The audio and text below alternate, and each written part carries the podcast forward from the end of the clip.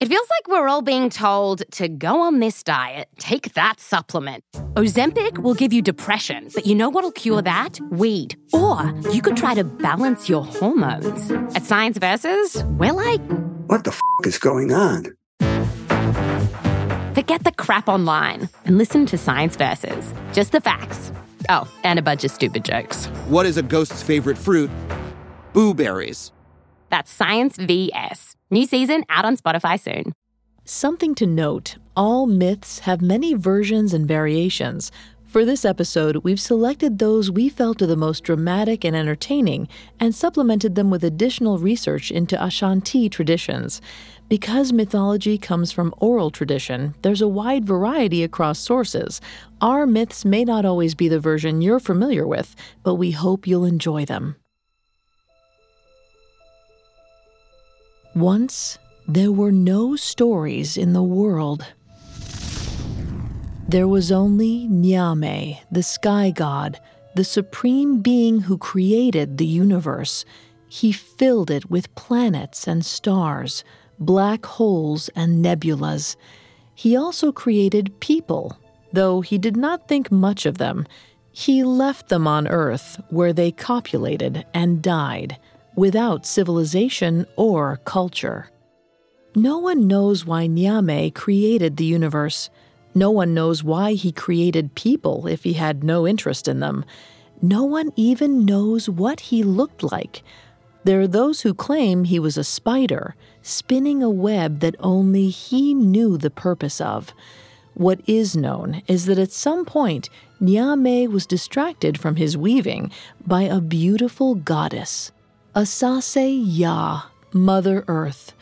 At a celestial event attended by all the gods, Asase Ya made her move. Sky God, we are overjoyed that you would join us this evening. Asase Ya, I did not expect to enjoy myself, but seeing you here, it pleases me. I should hope so. I am the most beautiful of all the goddesses. You flatter yourself. I flatter you, Nyame. You created us after all. If I am the most beautiful, it is by your hand. She sealed their love with a kiss. Was she genuinely attracted to the sky god, the omnipotent spider, or did she know what was to come? For her union with Nyame would produce a child, and that child would go on to transform the lives of all the people who lived on the earth. Nyame and Asase Ya named their son Kwaku, but humans would know him by another name, Anansi.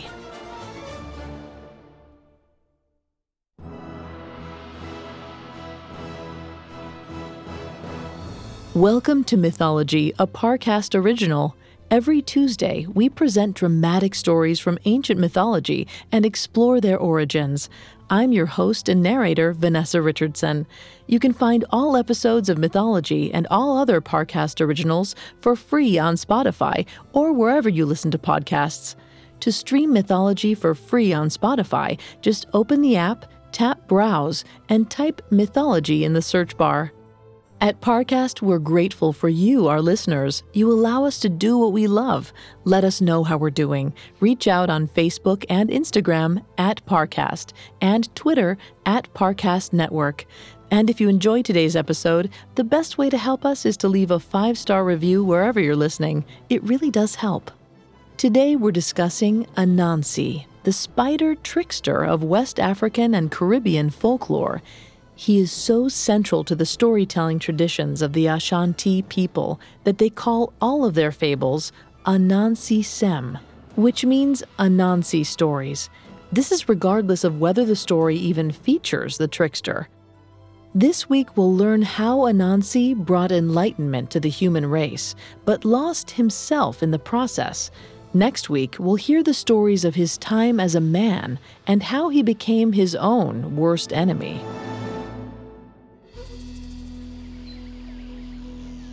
The rainforests of West Africa have existed for a million years, though people arrived in the region at least 10,000 years ago.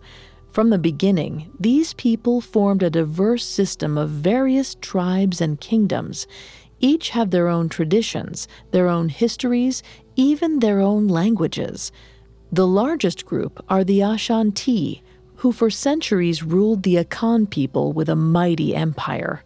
However, before even the Ashanti was Anansi, the spider trickster. His real world origins are lost to time. Largely a character of oral storytelling tradition, his legend does not benefit from being etched in stone like so many other ancient characters. Anansi's legend suggests that he was a deity. He's the son of God and Mother Earth.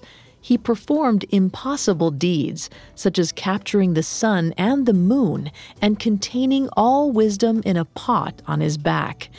In this sense, he seems like a god hero, like Hercules or Gilgamesh. However, other stories depict him as a mortal man. He has a wife and children, works his farm, and attends social gatherings. Was he a real life historical figure whose great deeds have led to him being deified? Many stories depict him as an enlightened figure, one who brings stories to humanity. Viewed through this lens, he's similar to Hammurabi of Babylon or even the Buddha. But even that description doesn't quite fit. While many Anansi stories feature the trickster bringing wisdom to humanity, he also is frequently depicted as selfish and hateful. He tricks God into suicide and beats his wife when she accuses him of stealing their crops. His schemes are so complex that he often deceives himself. Even stranger, many of the stories describe Anansi as something other than human, as a spider he spins webs, crawls on the ceiling, and has ugly, distorted features. So, what was Anansi? Was he a man, a god, or just a spider? It's possible that he was all three. Kwaku lounged among the stars, surveying the earth below him. The earth was his mother's realm, and like her, it was full of life full of energy. She was with him here among the stars. They had come to pay tribute to his father, Nyame, along with a billion other gods and goddesses, planets, and life forms of all kinds. Kwaku would have preferred to be back on Earth, frolicking with the animals. He could run and jump and keep pace with any creature. But what Kwaku wanted most was to be friends with the humans. Yes, they were simple creatures with little intelligence, but he saw potential in them, whereas his father saw none. Kwaku and the humans were alike in this way, underestimated and overlooked by their creator. He felt no such kinship here in his father's domain. In the sky, there was never anything to do but sit and listen to his father and the members of his court boast and squabble. Just now, his father was telling a story everyone had heard a thousand times already. yes. Designing the universe was challenging for many reasons, but I think the sheer volume was the toughest part. Why, a lesser creator might have stopped at, oh, 500 million or 1 billion planets, but I said to myself, no, it's 30 billion or it's nothing. Everyone laughed and clapped in appreciation. Kwaku just rolled his eyes and went back to looking down upon the earth. It was then that he heard his mother's voice joining the conversation. You can keep making as many planets as you want, husband, as long as mine, the Earth, remains your favorite. It is my favorite because you rule it, Asase Ya, but I still believe it is no place to raise our son. It troubles me that you would allow him to come before me today in the form of a disgusting human. He chose this form, not I. I told Kwaku to come as something bright and celestial, but he said, No, mother, I will appear before father as I always do. It's impudence, is what it is. He thinks he's clever, he thinks he's smarter than me. A child inherits the mother's flesh, but the father's soul. If he is impudent, it is because your fire burns within him. Nyame grunted, unconvinced by this argument. He looked over to his son, who was sulking in the corner, ignoring the other guests. Nyame stamped his foot, and the room fell silent. Kwaku, come pay tribute to your father at once.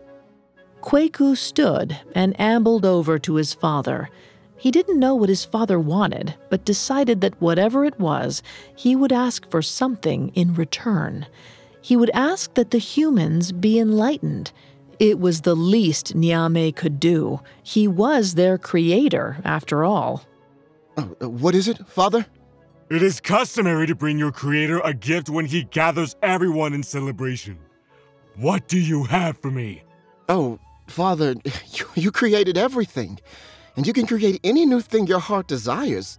Why should any of us bring you a gift? In fact, it is I who require something of you. All were shocked at his tone. Who dared ask something of Nyame? The sky god trembled with rage, his suspicions proving true. He didn't care what Asase Ya said. This boy was impudent. He thought he was better than his father. Kwaku only made things worse with his next words. I want companions to spend my days with. The animals are too different from me. And whenever I try to make friends with the humans, all they do is scream and run away, or try to kill me, or try and forcibly mate with me. I'm tired of being the cleverest being in all the world. You think yourself wiser than me? Your father? The creator? No, wait. I misspoke. I wouldn't dare suggest that I am smarter than you, Father. I merely meant that I am the cleverest on my world, Earth. I want you to give civilization to the humans so that I might befriend them. Kwaku was surprised at the outcry his words had provoked. He was about to learn just how powerful speech can be. Nyame approached his son, scowling. You may have whatever your heart desires, my son, but there is an order to things. First, you must pay tribute. Uh, yes. Yes, Father, right away. Thank you for your patience with me. Our son is young and requires rest, husband. I will take him back home now if it pleases you. Mother Earth feared for her son's safety and so she gathered Kwaku in her cloak and returned to the planet's surface. Whenever he was on Earth, Kwaku spent most of his time in Africa, where the jungles grew wild and the animals were too many to count. Now he lounged among the vines of the rainforest while his mother returned to the soil, relinquishing her current form. She spoke to him from everywhere at once. I must tend to the earth, my son. But Kwaku, be careful in your pursuit of the humans as companions. The gods and the animals might bore you, but they are familiar to you. You do not know what the enlightened humans will be like. Yes, yes, I'm sure they will be fine. But what should I even get Father? He's the creator, he has everything. Mother? Mother? She was gone, leaving him to his own devices. He sat in the vines, wondering what the creator of the universe could possibly want. Not coming up with any ideas, he leaned back and stared up at the blue sky.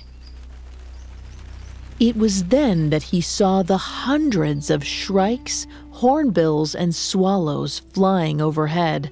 Their plumage was spectacular, featuring every color you could imagine some had long feathers that trailed behind them like flowing dresses. Others had shorter feathers that stood straight up and crowned their heads. As he watched, it occurred to him that a coat made from these feathers might make an excellent disguise. Kwaku soared into the sky to join the birds. He passed each in kind, asking if he might borrow a feather, They were congenial creatures, not yet wise to the machinations of gods and men, and so they happily agreed. Before long, Kwaku had a magnificent coat filled with a feather from every bird of the earth. It looked different from every angle, shimmering and changing in the sunlight. When looking at the wearer of the coat, it was impossible to tell if they were god or man, bird or beast. With the coat draped around his shoulders, Kwaku climbed through the air until he was back among the stars. A sly grin spread across his face as he turned toward his father's residence. He would use the new coat to spy on Nyame and learn what kind of gift the Creator wanted. Kwaku alighted upon a tree branch above his father's garden where the party was still in full swing. He began to strut and caw like a bird. One by one, the guests turned to admire the new arrival, bringing the party to a halt. Soon, Nyame came to see what all the fuss was about. He moved beneath the tree branch, squinting at the strange bird. Even as the creator, he was puzzled by its form. Next to him, a party guest snorted ruefully. Too bad Kwaku isn't here. He is the cleverest being in all the world. Surely he could tell us the identity of this strange bird. I suspect Kwaku will not be back for some time. One such as he will never be able to find such a gift worthy of his creator. More than likely, I will never have to grant his request and give civilization to the disgusting humans. Indeed! And what exactly could he bring that would please you? Hmm. Nothing less than the sun, the moon, and the darkness. Everyone, including the disguised Kwaku, was shocked to hear this. For in this time, before history, the sun, the moon, and the darkness were but a legend. There was always light, no night or day. Nyame had considered a plan for the universe with a night and day cycle, but he preferred the always bright weather of the sky realm and abandoned the idea. He hid the materials, and no one knew where they were now. Perched on his branch, Kwaku smiled. He now knew what his father wanted as a gift, and he had an idea of where to start looking. Perhaps he was the cleverest being in the universe after all.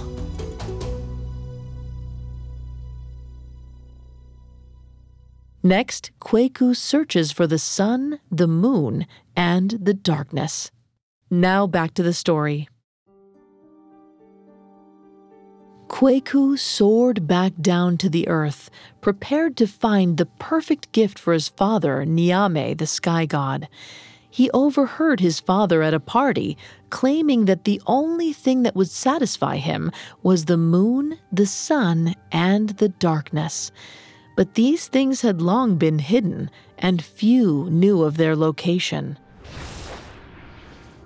Arriving back in Africa, Kwaku removed his cloak and entered into the caves beneath the jungle.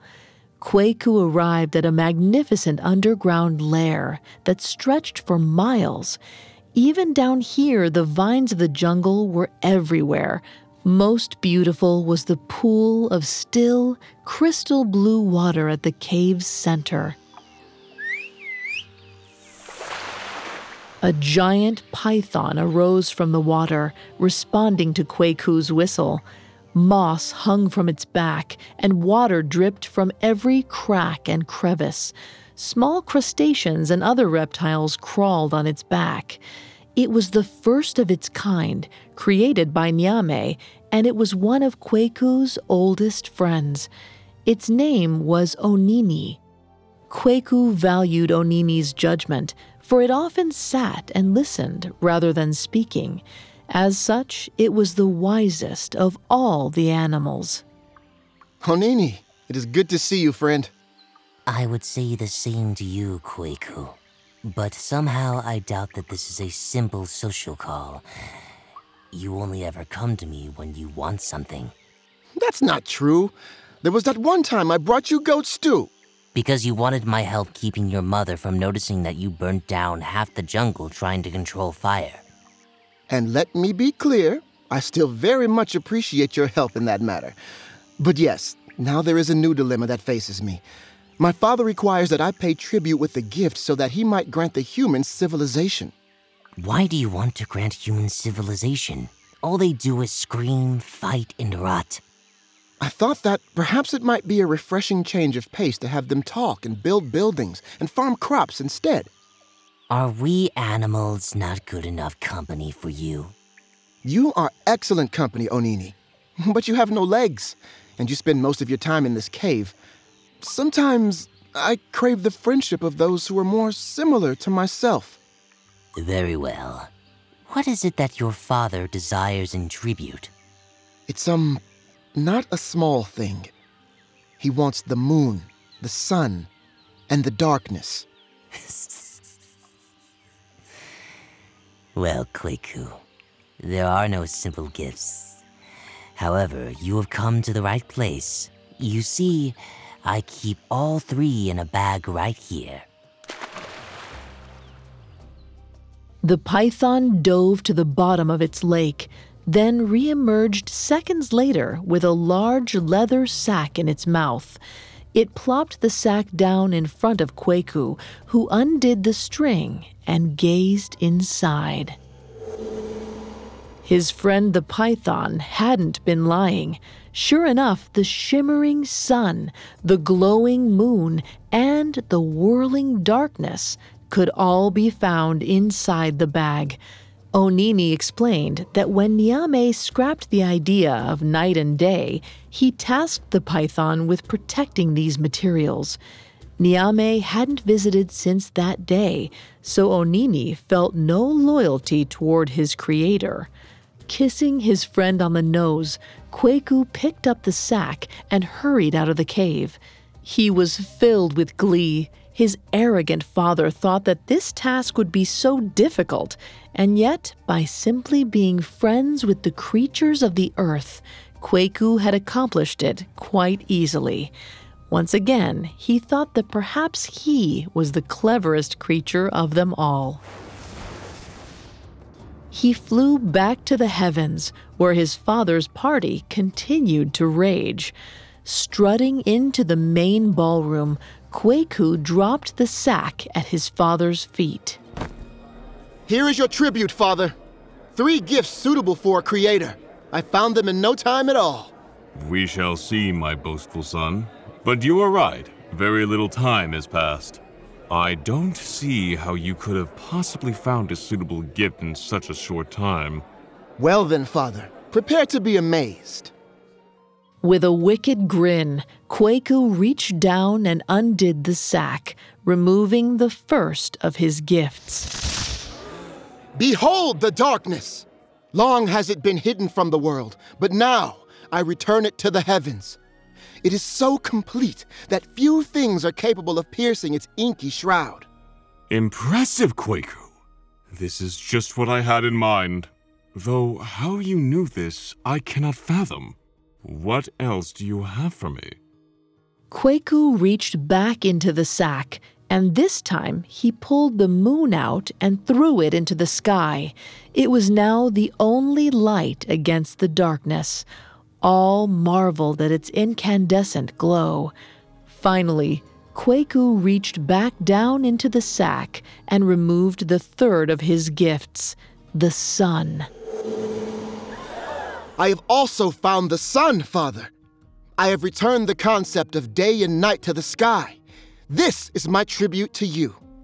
Truly, no one else can come close to my present. I ask that you honor your promise and give the humans civilization. Very well, my son. In return for your gifts, I shall make the humans into suitable companions. With a wave of his hand, the sky god transformed the people of the earth. As they stared at the sun, freshly planted in the sky, they blinked in confusion. Stepping back, they looked down at themselves for the first time. They became aware of their bodies. they became aware of their own eyes and mouths and nakedness. They moved to cover themselves, fashioning robes out of tree bark. They began to stockpile food to ensure their own survival against the others. Before long, they had mastered agriculture, tilling the soil of the earth. They domesticated the animals, keeping them in pens. For the first time, they could think of things other than eating and fighting and copulating. In the evenings, they would gather around their campfires, which were also new. They found that they had energy left over from the day, but they couldn't think of what to do with it. They were bored. They had civilization, but no culture. Back in the palace of the sky god, only a few moments had passed. Kwaku was most anxious to return to the earth and meet his newly transformed companions. But he could see from the sky that they were bored, and by extension, boring. Rather than immediately voicing his disapproval, he considered the situation. He was indeed becoming the cleverest of all creatures, even more than his father. Rather than pouting, he made a new proposal. He would offer his father a favor, and in turn, ask for yet another gift. Father, since you have done me the favor of giving the human civilization, Perhaps now I might perform a favor for you. I am surprised at you. You have already performed one favor for me. No, no. That was a gift. A favor is different. What might I do for you, Father? Hmm. What are you up to, Kwaku? Very well. I've noticed that you keep close company with the animals from your mother's earth. They are rather splendid looking. I should like to have some in my palace. Bring me the python Onini, the leopard Osebo, the fairy Mmoatia, and the hornet Mobodo. Kwaku's heart sank upon hearing this request. He was friends with all of these creatures. Would they want to be taken from their homes and relocated to the palace of the sky god? He very much doubted it. He wanted to make the humans his companions, but at what cost? If he was going to do this, he wanted something in return. He looked at his father. Very well, Sky God. I shall bring you these creatures. But if I do you this favor, then I ask that you present me with a gift. Ha! a gift for a favor for a favor for a gift. Perhaps you are the cleverest being in the world. Very well, my son. What else do you want? Now that you have given the human civilization, they are bored. They need something to occupy their minds. For my gift, I ask that you give the humans stories. With Nyame's approval, Kwaku turned and departed for the earth. Once again, he felt that perhaps he was the cleverest of them all, while all the celestial beings crowded in his father's palace, seeking favor his actions were transforming the earth. Soon he would have companions of his own. As he landed back in Africa, he jumped at the sudden sound of his mother's voice. It echoed from everywhere in the jungle all at once. Kwaku, what are you up to now? I see you traveling to and from your father's palace in the sky. It is nothing, Mother. Father was simply so pleased with my gift of the sun and the moon and the darkness that he asked for a favor. I should have known that you are the reason my world now resides half the day in darkness and half the day in the sun. But what else could your father possibly ask of you? He wants. Uh. Well, he wants my friends the python, the leopard, the fairy, and the hornet. What? But these are your companions and my creatures! What could possibly be worth their loss? Father is going to give the humans stories. Oh, Kwaku. So those fools have begun to till my soil and hunt the creatures of the land. Be careful of how much you sacrifice for them. I promise you, it will never be enough. But Kwaku did not listen. He knew that he was the cleverest of all, and he knew that if he just did this last favor for his father, then he would finally have the humans as companions. And so Kwaku returned to the caves beneath the jungle, where the first of his friends resided. The python rose to greet him, happy to see its friend return. Greetings, Kwaku. Back so soon? What is it this time? Nothing at all, Onini. I, I thought perhaps we could go for a stroll in the jungle as friends. Though the snake was suspicious, it consented, and the two headed out of the cave and into the jungle. Internally, Kwaku wondered if he had the strength to go through with his plan. Could he really do this to Onini? Next, Kwaku betrays the animals. Now back to the story. Kwaku trudged through the jungle with his companion, Onini the python. Though he told the python he just wanted to go for a walk, he had been commanded by his father, the sky god, to capture several animals and bring them to him. In exchange, the humans would be granted stories. They would finally be worthy companions for Kwaku. When they had walked for several minutes, Kwaku suddenly stopped and looked up at a palm branch. Onini, do you think you are the longest thing in the jungle? That is a silly question. Of course I am. I do not think you are longer than a palm branch, surely. But perhaps we ought to test it. Come here, and I will lay you out next to this branch, and we will see which is longer. Very well, if that is what you wish. Kwaku removed the branch from the tree, laying it down next to the snake. The branch was indeed longer than Onini. See, what did I tell you? You are not longer than the branch. You really ought to be more humble, Onini. This coming from you? I am longer, I tell you. Here, I will straighten out more, so as to be completely flush with the branch. And as Onini straightened out, Kwaku jumped into action. At first, he thought he might grab some straw from the forest floor and use that to bind the snake, but a different urge suddenly overcame him.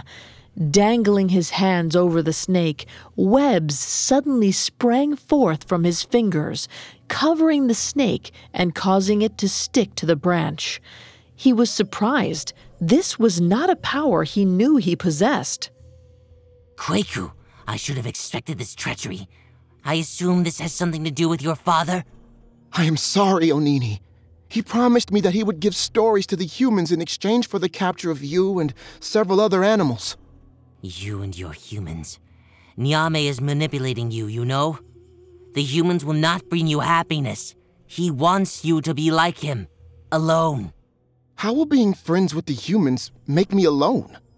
You will see in time. Already you are turning into him. I've never seen you use webs before.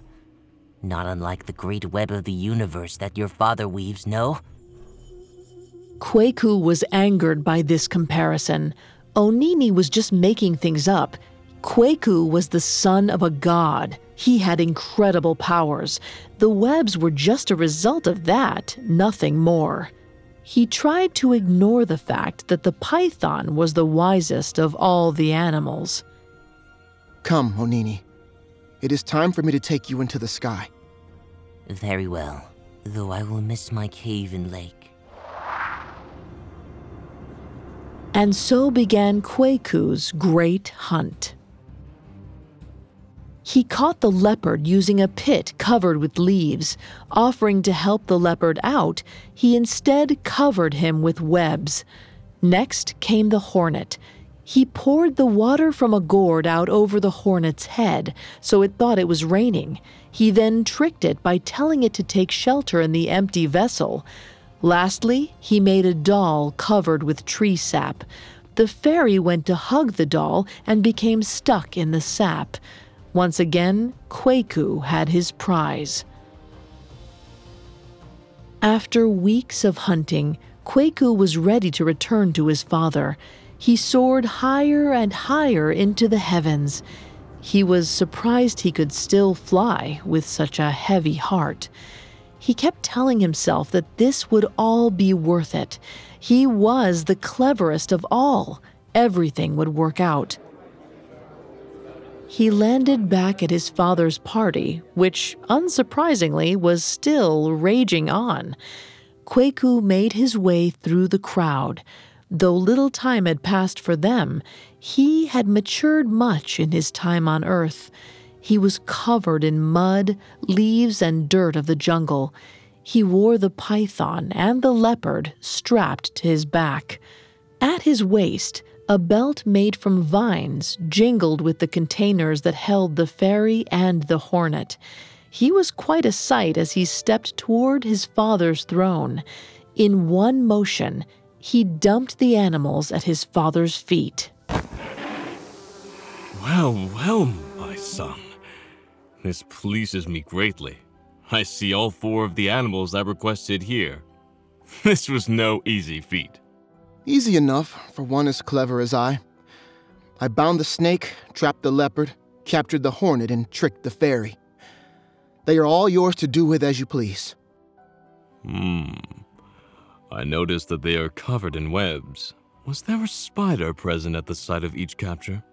Well, no, not exactly. I just. I found it easiest to make use of webbing. Ah, so like father, like son. No, I am not a spider. I just. It was the only time in my life I have needed to use webs.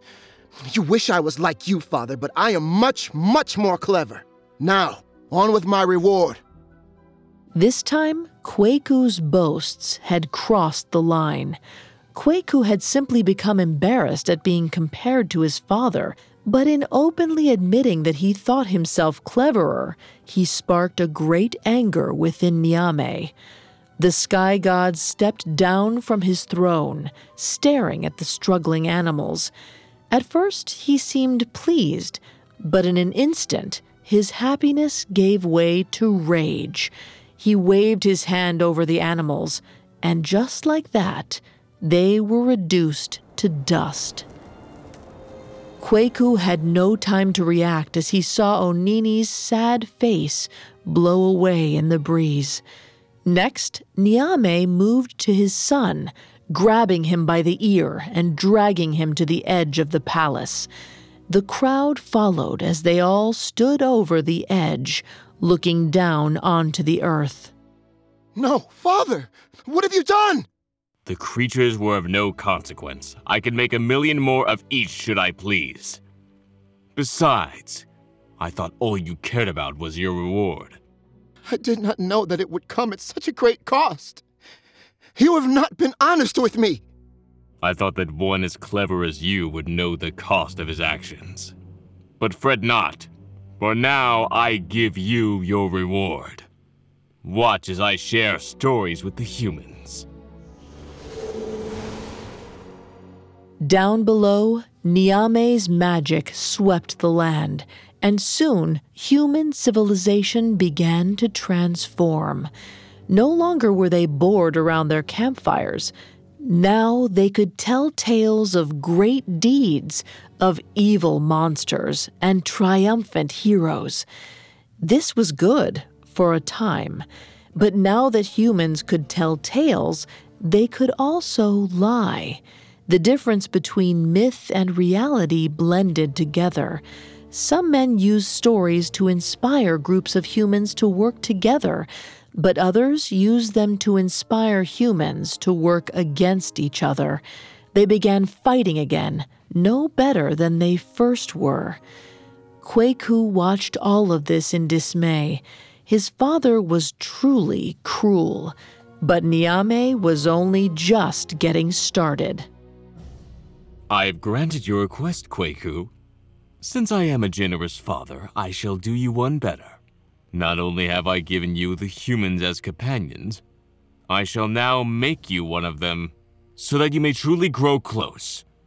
You will no longer be able to soar in the sky among the gods. Instead, you will feel the same pain that the humans do, and you will experience your mother, the earth, as they do, silently, harshly, with no ability to communicate. Father, you cannot do this! To never speak to you or Mother again would break my heart! I apologize! I am not the most clever. It is you! you, the creator! Oh, but you are being modest, Kwaku. You are the cleverest of us all. So, so clever.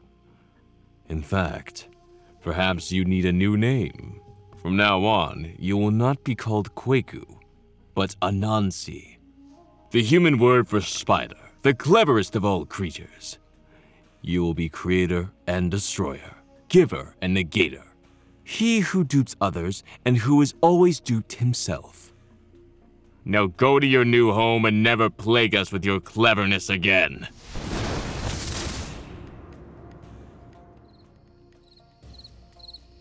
Kwaku could not tell if he traveled for a thousand years or a few minutes. The next thing he knew, he felt the hot sun beating down on his skin. It was a new sensation. He was irritated at the itchy feeling of flies crawling on him, at the coarse earth underneath his fingertips. Where was he? Why did he hurt so much? He felt a sharp kick and heard a voice from overhead. You're in my way, sir. Stop sleeping in the middle of the road! He looked up suddenly, his vision adjusting to the searing brightness of the sun. A girl with dark skin stood before him. She wore an ugly robe made of bark. Looking around, he saw the jungle and the fields and the mountains. It was Africa, the land he used to call home. It was the same, but different. He called out to the heavens. Mother! Mother! There was no response. He was cut off from Asase Ya. Though her earth still held great beauty, that beauty now came at a price. It was hot, the insects were irritating, and he could feel fatigue. He was experiencing the earth for the first time as a human.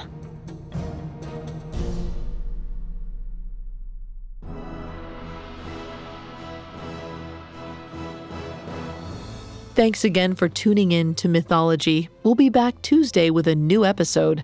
Find out then how Anansi adjusts to life as a human and if he ever reunites with the gods. For more information on Anansi, amongst the many sources we used, we found The Akan Trickster Cycle Myth or Folktale by Kwesi Yankah extremely helpful to our research. You can find more episodes of Mythology and all other Parcast originals for free on Spotify. Not only does Spotify already have all of your favorite music, but now Spotify is making it easy for you to enjoy all of your favorite Parcast originals, like Mythology, for free from your phone, desktop, or smart speaker.